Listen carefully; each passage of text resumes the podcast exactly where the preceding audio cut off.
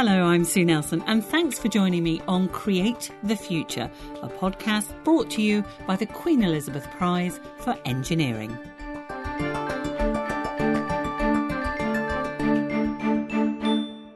It's not just scientists who can combine academia with a career in the media.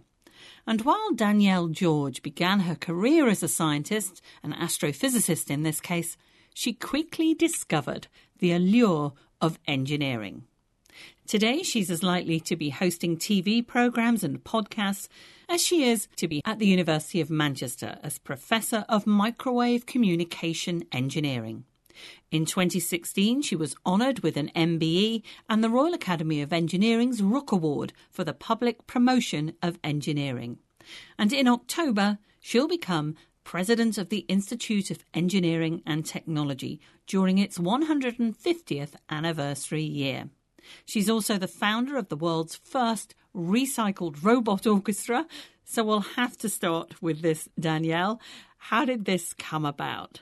The Manchester Recycled Robot Orchestra came about as a an idea when Manchester was named European City of Science back in 2016, and there was lots of great ideas and initiatives to to engage people with science. But I wanted to do something slightly different. So, you know, there had been citizen science projects out there, but I'd never heard of a citizen engineering project. So, so I wanted to try and engage the public and especially young children with engineering. And so I thought, well, what would sort of captures people's imagination? And and so I thought, well, robots, because everybody loves robots, don't they? Um, and, Absolutely. Uh, and and also music. You know, everyone, people love lots of different types of music. So you know, what can we do with that? And so we sort of thought, right, well, we'll put those two things together, robot orchestra. But then we thought, right, what else would we quite like to do with it? Could we use upcycled materials or recycled materials to do it? So things that you might never have, have thought would create music, um, could you make them into a robot and then create some music from them? And we put this sort of call out. We had some sort of hackathons and makeathons where we had loads of different types of people, sort of engineers, professional engineers, students, and then children as young as about five we all got together and said, right, let's create a, a robot orchestra out of everything. I mean, seriously, just whatever you could think of, we created, or the children created robots from. So we had a an amazing one um, working with engineers on um, old floppy drives. You remember floppy drives from? Oh yes, um, from computers.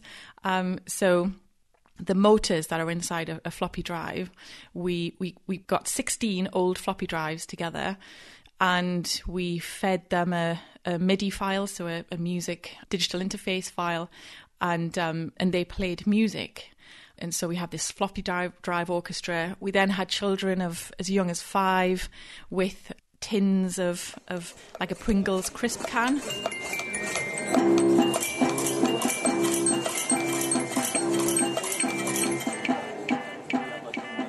Given the children a, a, sort of a bag of bits, if you like. So a, a, little electronic board, which was sort of the brain of the robot, and then some little bits, wires, crocodile clips, you know, things like that, little motors to play with, um, and then just said, create whatever you want. And so they came back with so many different things. And, and like I say, it was everything from Pringle crisp cans with, um, if you imagine a Pringles crisp can, and then on the side of them, two chopsticks, so as arms, and then sitting in front of the crisp can was um, like a, a tin of beans. And so the chopsticks would hit the, the top of the tin of beans like a drummer. And so we had like drummers like that. We had hexapod spiders that would normally go into nuclear reactors, would play a piano for us instead. You know, we just had absolutely everything, and everybody started donating materials that we could use. So we had things from the Women's Institute, we had Manchester Transport Network, so many different things. And then they played with the Hallé Orchestra in Manchester at the um, the opening of the Science Festival.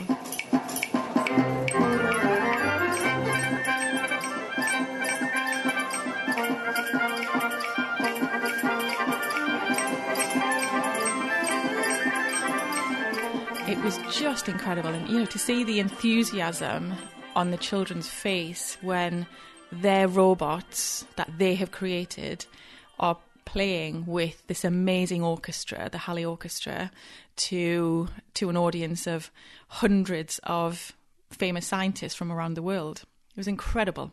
And it's just gone from strength to strength. It sounds brilliant. Where are your robot musicians now? Are they retired? Yes, some are retired because they don't they don't make the journeys very well when we when we take them around places. So they're all they're all sitting in in one room in in the University of Manchester at the moment.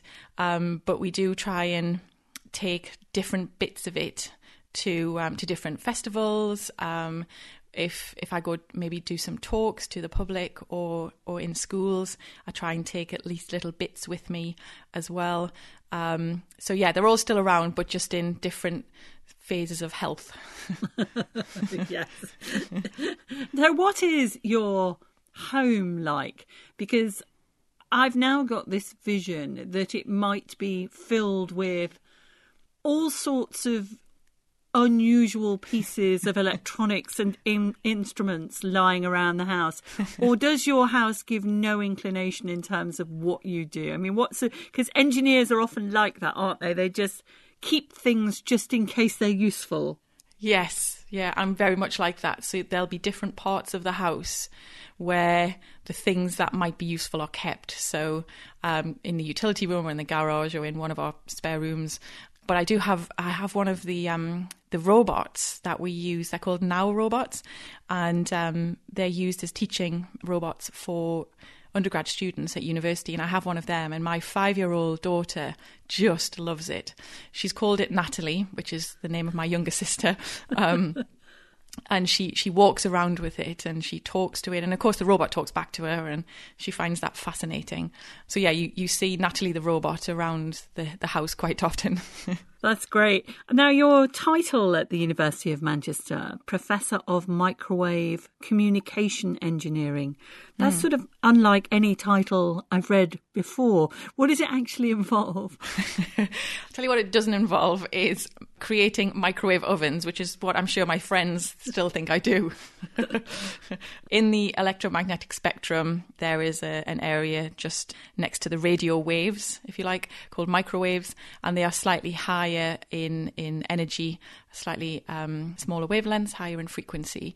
And, and so I work on radio telescopes and trying to capture the naturally occurring radiation that is emitted in both the the radio and the microwave regions of the spectrum. And that radiation is emitted all over the universe. And so I work with a lot of other engineers and scientists to create new instruments for radio telescopes to try and capture that really distant cosmic light and this is quite a good combination in terms of your how you got to do this because you didn't start off as an engineer and studying engineer. You started off studying astrophysics. Yeah, that's right. Yeah, so so I really enjoyed the the astronomy side um, and you know I loved I loved maths I loved physics and so it just seemed a really the right thing to to study at university. And all throughout my undergrad degree, I hadn't really realised at the time it was it was just quite organic, but but I was always choosing the very practical subjects. You know, when you had options for your for the units um, that you were taught, I was always choosing the real practical ones because I wanted to help build an instrument or um, design a different part of a telescope or you know something like that rather than take the data and and crunch that data or work on the theoretical side. So the clues were there? Yes indeed. Yeah yeah. And it wasn't really until after my my MSc, which I went to Jodrell Bank for, um, Jodrell Bank Observatory, which is part of the University of Manchester, and again, I wanted to do my dissertation for my master's as a practical thing. And so I worked with the engineers there. And um, I was just, I was so lucky. I was in the right place at the right time. And this amazing project came came across the books, so to speak. And um, it, it was to work on the Planck satellite. So Planck was a, an unmanned spacecraft to to go and um, and look at the remnants of the Big Bang, the sort of oldest cosmic light in the universe, the cosmic microwave background.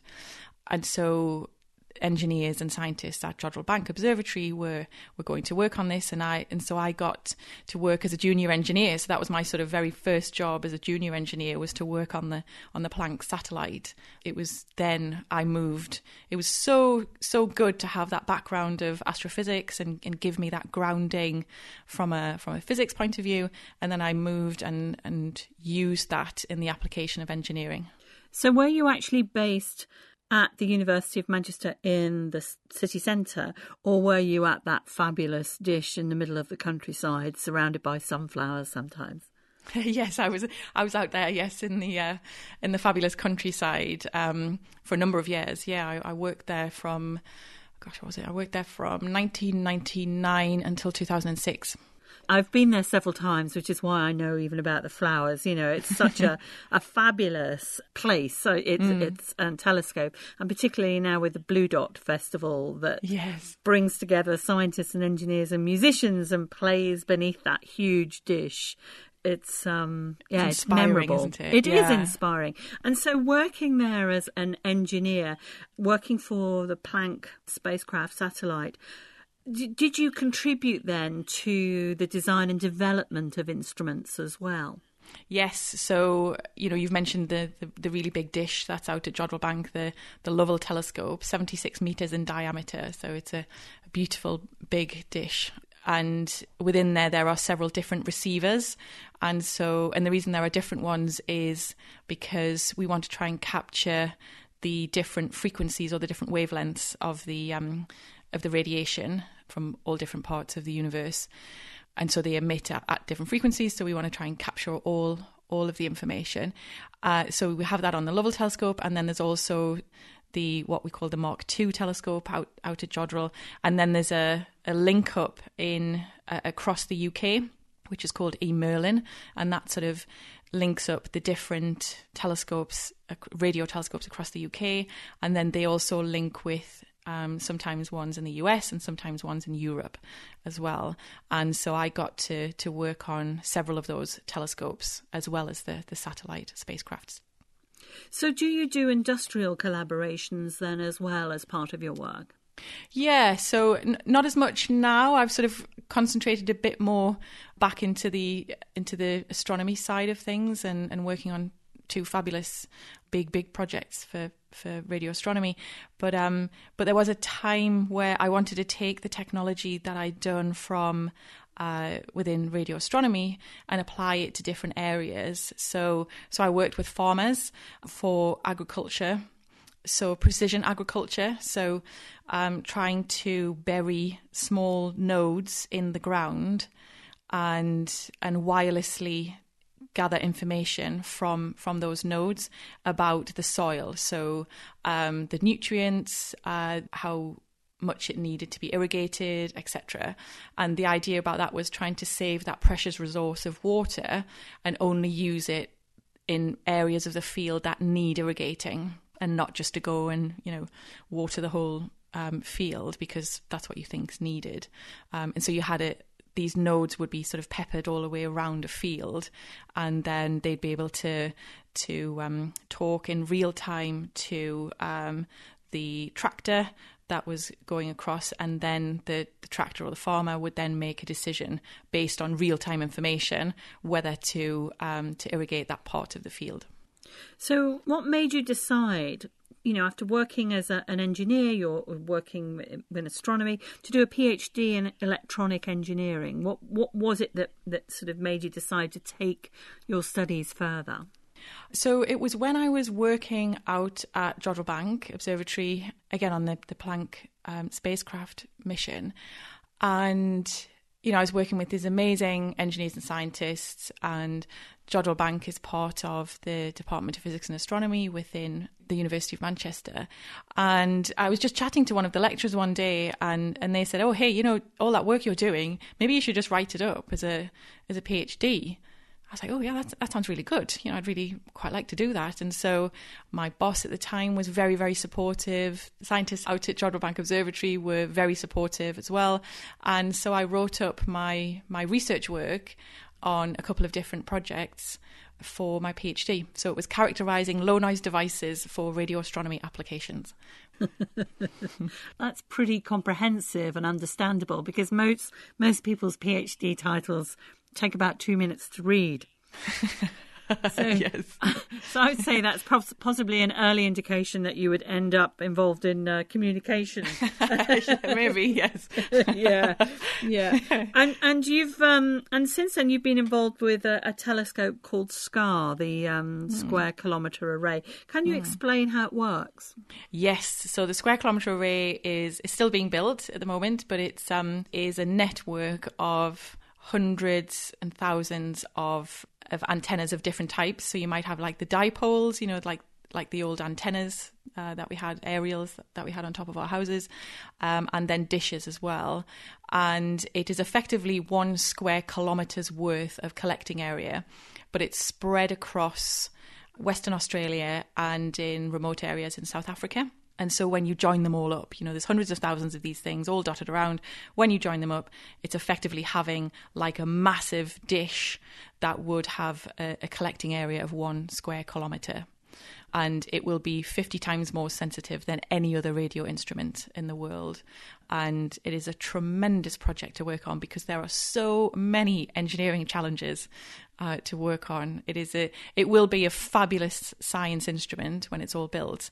Um, and whilst it's being built, it is a fabulous engineering um, instrument to, to work on. So many great challenges. So so I work on the some of the the front end receivers. So the amplification. You know, you need to amplify the the cosmic signals that are that are being observed, and you just want to amplify the signal. You don't want to a- amplify any of the noise that comes with it. So so anything to do with atmosphere or anything like that, you don't want to have any of that amplified.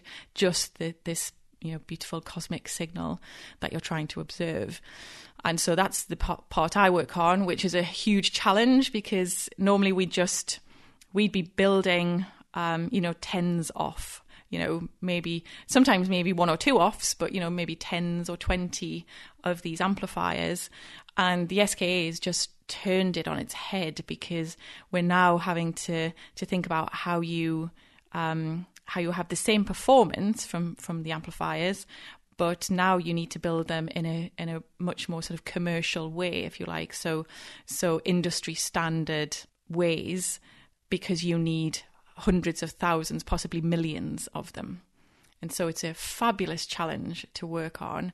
And it means that that academia and industry are working a lot closer together which i think is a really positive thing as well and what do you think you bring to it? What qualities do you think you have from, from your career so far that you do you think really help you when it comes to to your work?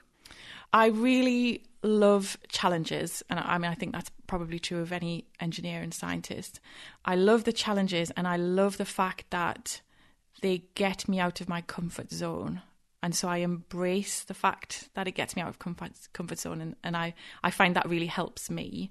I also dealt with failure quite a long time ago in a in a positive way. You know, I was at the beginning of my career, I was a lot more upset when things didn't work. And now I embrace failure because it's such a huge part of, of being an engineer or a scientist is is all of the failures you have along the way to get to your success. And that so I've very much adopted the the fail fast and learn approach um, and want to celebrate the failures as well. So so part of when when I have amazing opportunities to go out and, and chat to other people outside of my field, I always want to make sure that especially children and young children know that failing is a part of being an engineer or a scientist. And not only is it being a part of it, it's essential to be a good engineer or scientist. You do need to fail along the way. Do you think engineers are better at that than scientists? Oh, that's a good question. We probably have more of it in a way because of the practicalities, you know, the practical elements of things. It's sometimes harder because if you're an engineer in a in a big company, there is a financial risk to that as well. So you can't fail too many times because of the, the sort of financial side of it. Um, but I, I think I think scientists and and engineers, you know, I, I think both people, um, you know, if you're a scientist or an engineer, I think you do embrace failure. But I think the scientists who are on the more sort of practical side, if you like, they probably get to deal with it more than the theoretical mm. side. And you have always been keen to communicate what you do. You know, the Robot Orchestra wasn't wasn't the first. You know, you've you've presented a TV series, Nation of Inventors. You've delivered the Royal Institution's Christmas lectures. so, so obviously, you must think the communication of engineering and science is is important. Oh, it's so important. It is so important, and it's um, it's essential on so many levels that that people outside of your field understand what you're doing, not just on a, a, personal level, but you know, to try and communicate the the fabulous engineering and science that goes on, we need people to understand what it is because fundamentally we need people to be enthused about it as well. So you know to carry on the great work of, of scientists and engineers in the future. And if young children aren't enthused and inspired you know they're going to choose a different path. And so we need to make sure that there are enough people out there communicating the great work that engineers and scientists do in a hopefully compelling way and exciting way that that appeals to to that young audience, which are the next generation of scientists and engineers. Is this partly because obviously you didn't come to engineering until you had done your degree that wasn't in engineering, and it was through you know being at Manchester and being with Jodrell Bank that you got into it? And isn't engineering perhaps missing out a lot of people in the same way? It just never actually catches them. That it's too late, they've gone off to study other subjects. Yeah, I think it's. I mean, hopefully, you know, people people do follow a, a, similar career path to me, and, and hopefully, it shows that it's never too late, you know, to to change and to to move to a different sector. But I think you know there are there are so many similarities between science and engineering. Um, you know, you have to understand the fundamentals of science to um, to be an engineer, and I think perhaps some of the issue with engineering and you know people being turned off by it or not turned on by it at all is the perception that some people have of engineering and, and so there are lots of people trying to change that perception and that sort of image of the hard hat um, and the boiler suit.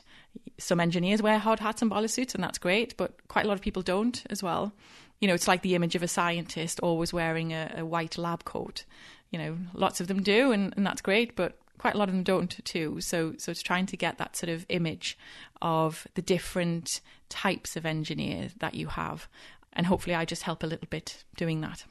Do you think there's you know a medium that works better than the other when it comes to engineering. Because obviously people do podcasts they write about it they might do tv or radio and talks obviously ted talks or whatever ever. What do you think is the best way to communicate or get people to really get engineering? I think it's probably all of those things really, and the more you can get it into the the mainstream media, if you like, then then the better. And then all of those other things can be amazing supporting materials if you want to go learn more things. So, you know, we need to have books about engineers and, and engineering right alongside, you know, other books on science or on you know mainstream engineering in, in the way we have mainstream science as well. And on the television you know documentaries or programs about technology and engineering. And we do now. We, we certainly have a lot more than than we used to. So i think it is it is changing for sure. And you do see a lot more younger people. You know when i go into schools and you know just chat to when i'm doing maybe um uh, public talks and things, when you chat to the children, they're much more clued up about engineering now than than was true maybe even just five years ago, but certainly ten years ago. So I think it's really positive. You know, we're moving in the right direction. That's good. That's that's that's really nice to hear. And and do you come up with, as is often the case whenever I've interviewed, not just women engineers but women scientists as well, that they still have to overcome the perception that it's it's a profession for men first and foremost, and for unusual women. Yes, yeah. I mean, I think there is that perception sometimes, but it's it's quite interesting. I think the perception comes from the older generation, and I include myself in that.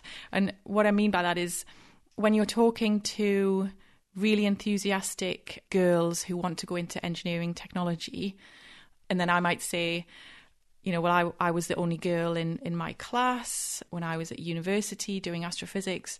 Would that be a problem? You know, if you were the only girl, how would you feel about that? And and a lot of um, young girls are sort of like, um, I haven't really thought about that. Like, I, that would be sad if I was the only person, but but if I was, you know, that we're still just all humans. So and so they don't have the the stigma attached in the same way that maybe the the older generation do again i think that's a positive you know and if we can keep that and and keep the the mantra out there that there have always been fabulous women scientists and engineers it's just we don't hear about them and that that's the the thing it isn't it isn't that there haven't been them and so you know we have to we are the first engineer or the first female engineer or first female scientist. They've always been there. It's just they're hidden a bit more. And so I think we have to get get that across. You know, why have they been hidden and, and let's pull their stories out and, and get those stories told so people do know that female scientists and engineers have always been a part of history. Oh, absolutely. Preaching to the converted with me.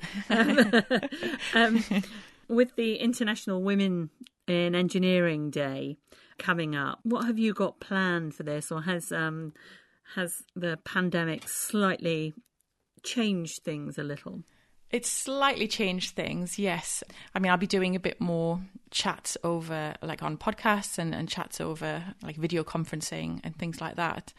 My thing about engineering, you know, women in engineering and International Women in Engineering Days is I really want to get to a point quite quickly where we don't have these sort of days where we don't have to celebrate it in a different way because because it's just the norm. So why would you celebrate it? You know, it's it's quite normal to have lots of women engineers and around the world. But we're not there yet. And and I think that's why we need to to continue at the moment to to have a, a specific day in which we all celebrate it. But I'd really like to get, you know, in the next decade, get to the point where you know, having one day that celebrates female engineers is just a, a thing of the past because because they're everywhere, and why would you want to, you know, have one day that that you that you celebrate? And how are you finding lockdown at the moment? Has it has it brought out your your inner let's get see what bits I've got around the house and and just put things together, or are you more routine? And obviously, you said you have a, a, child. I mean, it's affecting people in very different ways depending on their family circumstances and where they live. What what's it been like for you?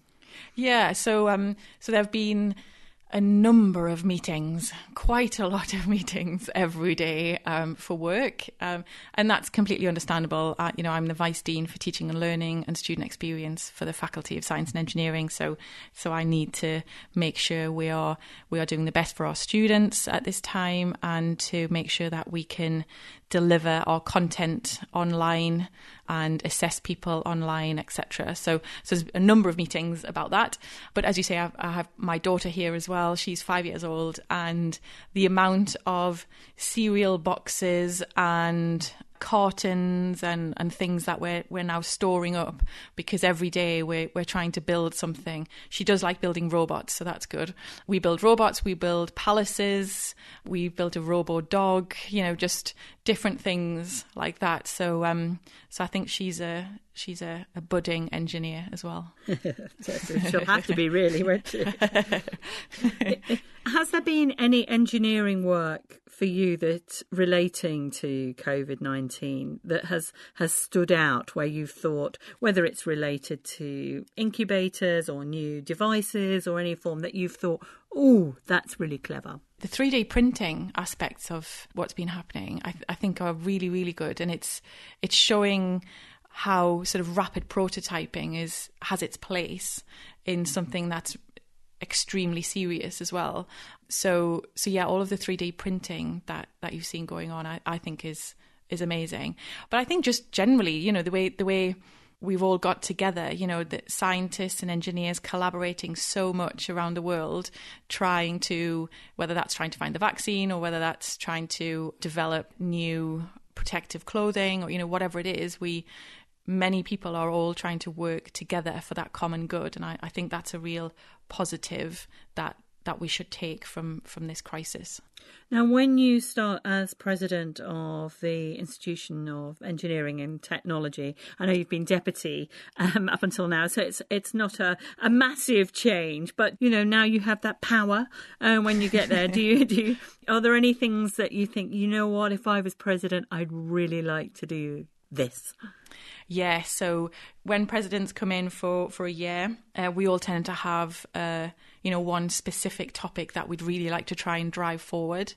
And and mine is very much about inspiring that next generation, making sure that the next generation are still curious, they know that they can fail and that's okay, and they are using their imagination and using their creativity and and becoming engineers and getting across that you can be really creative. I mean, that was the other thing about the robot orchestra. What what that brought out was the common thing, whether the people were musicians or or budding engineers, was that creativity side. And so it's absolutely key. If you are creative, you can be an engineer and so trying to get that across to the next generation and and um, make sure they're inspired globally um, with it will will be my sort of mantra for uh, for my presidency. Yeah. That sound very worthy aims. And it, and if you could look back, I mean, you we you know we heard how there was like hints there that there was an engineer inside you about choosing your modules at, uh, at university. when when you were a kid, was there anything that you do did that looking back on you thought, aha, or is there anything you would like kids to get involved in, like you know making robot orchestras or something? Is there something that you think actually?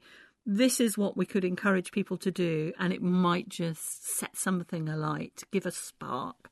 Yeah, I think I think it's that curiosity and you know the the taking things apart and and putting them back together, and that doesn't matter what it is. You know, it could be electronics, which is sort of my bag. I, that's what I really love doing, but but it could be absolutely anything. Whether that you know you could be in the garden and be constructing or deconstructing something and and just making sure that people are curious and and they want to to do something with that curiosity and i mean that that was the key for me looking back on my childhood was so my parents were not were not engineers or scientists that's my, unusual yeah so i mean my my dad was a car mechanic but um but not a, a qualified engineer but I mean, he he did love taking things apart. So there's there's that side of it, and and I did used to help him, help I guess in inverted commas, at his garage uh, at the weekends. You know, trying to help him. You know, while he was under the bonnet, I'm sure I was a, a huge help to him. But uh, but no, so they they weren't sort of qualified engineers or, or scientists. But what they did do was every time I asked that sort of why question, which of course pretty much all children do, which is brilliant. You know, why is the sky blue? Why is the grass green? If they didn't know the answer, they didn't just say, "Oh, for goodness' sake, Danielle, just go away and you know ask someone else or or ask your teacher or something." They said, "I don't know. Let's find out together." And so we would find things out together. And so my curiosity was always a positive thing. You know, it was never crushed in any way. Every time I asked something, we'd go and find something out. So yeah, I think as parents or carers or teachers, making sure you you help children with their curiosity, I think is the key thing. And that's so interesting as well because one of the positive things that's come out of lockdown, and I know it's you know it's mostly negative, but has been the creativity of people, mm. and particularly because so many parents have had to homeschool their children, it's been that coming together to do those sort of activities where you create things, make things work together. And I think actually, probably the parents have got as much out of that as the children. Yes. Yeah, I agree. Yes. I, I think there are a lot of positives, like you say, of of the of the lockdown. I mean, for sure, I, I feel like I'm spending more quality time with Elizabeth, my daughter, during the week than I would normally do, because you know she's been at school all day, and then maybe an after school club or something. By the time she gets home, and I get home, you know, we are it's pretty much bath and bed time for her. So so we have a lot more quality time, and it it's been really good for for myself and my husband, even though we we find it challenging, you know, trying to work full time and, and homeschool. But to have that time with Elizabeth and to change our working day so that we might just stop work during the day and then start again when Elizabeth's gone to bed and having that flexibility so you can spend some quality time and go out and dig worms or you know create a, a latest masterpiece with you know loo rolls and cereal packets or something. I think it's really really good. Yeah so do i. I must add though that i found an empty bottle of fairy liquid by the washing machine the other day and I said, well, what's this? It's empty. And I was told, no, no, keep it because I'm going to build a rocket. But that wasn't from my 19 year old son. That was actually from my husband. So brilliant. We're all curious. And, exactly, yes. exactly. Well, uh, Danielle George, thank you very much uh, for joining thank me you, and Sue. sharing your um, your really fascinating uh, career. Oh, thank you so much.